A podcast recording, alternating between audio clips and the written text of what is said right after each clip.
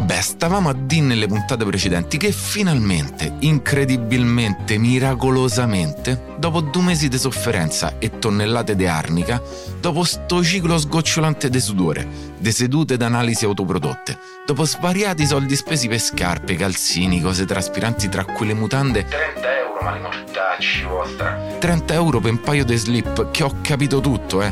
Però comunque te sudano lo stesso le palle. Alla fine corri.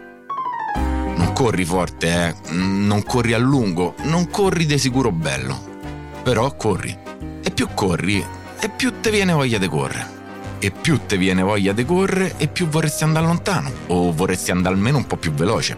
E allora ci provi, eh, te incaponisci. Se ieri ti sei fatto 5 km e sei arrivato a casa che ti sembrava che potevi continuare a correre all'infinito, oggi ne famo 6.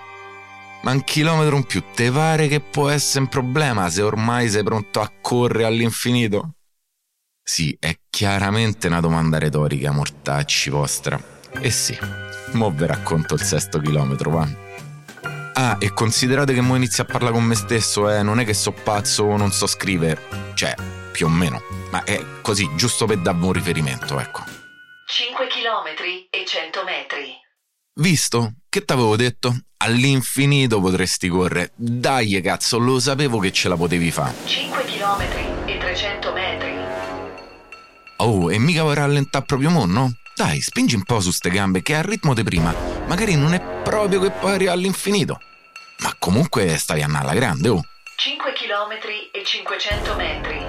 No, oh, ma che sei pazzo? Non girare di là che ci sta la salita. Vabbè che vabbè, ma sempre all'inizio stai, eh. Non esagerare. Con calma, come avevamo sempre fatto. Ricordate di respirare ogni tanto e se portiamo a casa pure questa, sicuro. 5 km e 700 metri. Ma come cazzo ti è venuto in mente di fare 6 km oggi? Ma che scoreggi ti passano per il cervello? Ma mo solo perché ieri i 5 sono andati bene oggi ti fai pigliata al superomismo? Sì, ma le stai a sentire le ginocchia che scricchiolano, sì? 5 km e 900 metri. Domani te arzi cor quasi dal letto e finisce pure che devi chiedere a tua moglie di lavarti i piedi mentre te fai la doccia. Coglione che non sei altro, lo sapevo. Lo sapevo che non te dovevo dar retta, mortacci mia. Vabbè, mo ve li racconto io gli ultimi 100 metri, va? Gli ultimi 100 metri sono stati una tragedia. Vi ricordate quella cosa della meccanica della corsa, del fatto che è una specie di caduta controllata bene, della sensazione che ci avete quando uno vi spinge da dietro e voi per non cadere fate quella specie di corsa male tutta appesa in avanti? Ecco, questi sono stati esattamente i miei ultimi 100 metri. Un patetico tentativo di non schiantarmi faccia a terra. I piedi me li sono lavati da solo, eh, ma mentre mi stavo a fare la doccia mi è venuta in mente sta cosa. La corsa per noi pippe, una volta superato il momento iniziale, diventa chiaramente una coperta. Una coperta che ci ha adulati, eh. Da una parte c'è sta la distanza che riesci a percorrere correndo, dall'altra c'è sta la velocità alla quale puoi correre. E sta coperta la devi tirare piano, giorno dopo giorno, perché così magari un po' allunga, ma senza strapparsi. Se ti piglia la fretta e gli dai una strattonata da una parte o dall'altra, so cazzi. Non gliela fai manco se preghi. E mi sono messo a pensare pure un'altra cosa, visto quanto sto a pensare sti giorni, sì. Stavo a pensare, ma ti immagini che due coglioni se piano piano riesci a percorrere una distanza importante, seria, tipo una mezza maratona, che so 21 km, eh? Ma l'unica velocità alla quale riesci a farla è la stessa con cui mo te ne fai 5? Che per chi ci capisce qualcosa è tipo 6 minuti e mezzo a chilometro, che facendo se due conti su 21 km fanno più o meno due ore e mezza. Che comunque sarebbe già un risultato epico riuscire a correre per 21 km senza morire, eh? Ma per due ore e mezza, oltre a soffrire, ma che fai? Ok, poi metto un podcast o la musica o quello che ti piace sentirti mentre corri, ma comunque a una certa sicuro te rompi i coglioni. A una certa sicuro te maledici vestiti a malsana che un giorno così debotto senza senso ti ha cambiato la vita. A una certa sicuro te spari alle ginocchia. Anche perché de là abbiamo detto che non se ne parla proprio, eh? Meglio una fine epica. Sangue, sudore e chi si è visto si è visto. Questo che come stava Dio a pensare, vabbè, sta coperta la devi tirare piano piano, prima da una parte e poi dall'altra, con la santa pazienza che ti fa svegliare tutti i giorni alle 6 perché altrimenti, chiaramente, è un attimo che mandi tutto a fanculo. E sinceramente non me va proprio. Anche perché sta coperta, oltre a essere una metafora perfetta per spiegare che non è che da un giorno all'altro diventi un fenomeno, ma ti servono tanto tempo e tanta pazienza per portare a casa qualche risultato decente, ecco, sta coperta una certa è come se ti proteggesse e ti scaldasse. Praticamente diventa come la coperta di Linus, un feticcio senza il quale pensi di non poter più vivere. Oh, ci ho messo un po' a capirlo, eh.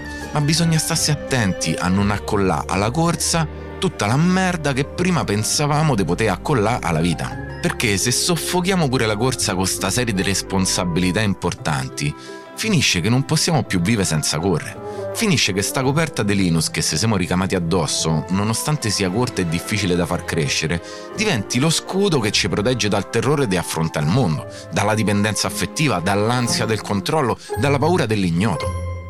Insomma, finisce che pure la corsa diventa una merda. E se domani ti fai male e non ci puoi più andare a correre, finisce pure che quella linea che ti separava dal baratro della depressione, a sto giro la passi proprio, ma de slancio. E qui, caro amico mio, come direbbe l'amico Rezza... E qua, amico mio, non ritroviamo proprio un cazzo. Io ci sto a provare, sto a provare a usare la corsa come strumento per star meglio, ma sto pure a provare a fare in modo che questo non sia l'unico modo per sentirmi felice. Infatti la mattina mi sveglio, do un bacetto a mia moglie e penso di essere stato proprio fortunato a trovare una santa come lei che mi s'accolla. Saluto il cane che nel frattempo sta a quattro dei bastoni sul letto e gli faccio un grattino dietro all'orecchio mentre mi guarda col sorriso da Golden, che è uno spettacolo. Saluto il gatto, che è una gatta e si chiama Lola, e quando riesce a infilarsi nel letto dorme sempre attaccata a me. Sbrocco all'altro cane che meringhia, ma mi fa pure ride perché meringhia per proteggere mia moglie da me. E come gli posso dar torto? Scendo le scale di casa, che è incasinata ma è pure bellissima. Metto sul caffè, mi mangio una cosa, vado al cesso perché senza non ci so sta. E poi sorrido, sorrido pensando che alla fine sono fortunato, che alla fine nonostante le tragedie della vita mia, le tragedie del mondo, le tragedie dell'universo, nonostante ogni tanto mi venga qualche dubbio, continuo a pensare tutte le mattine che la vita è proprio una figata pazzesca e con sto sorriso da pesce lesso stampato in faccia esco e mi metto a correre. Perché mi sa che più che per correre è per cercare di essere felici che ci vuole fegato.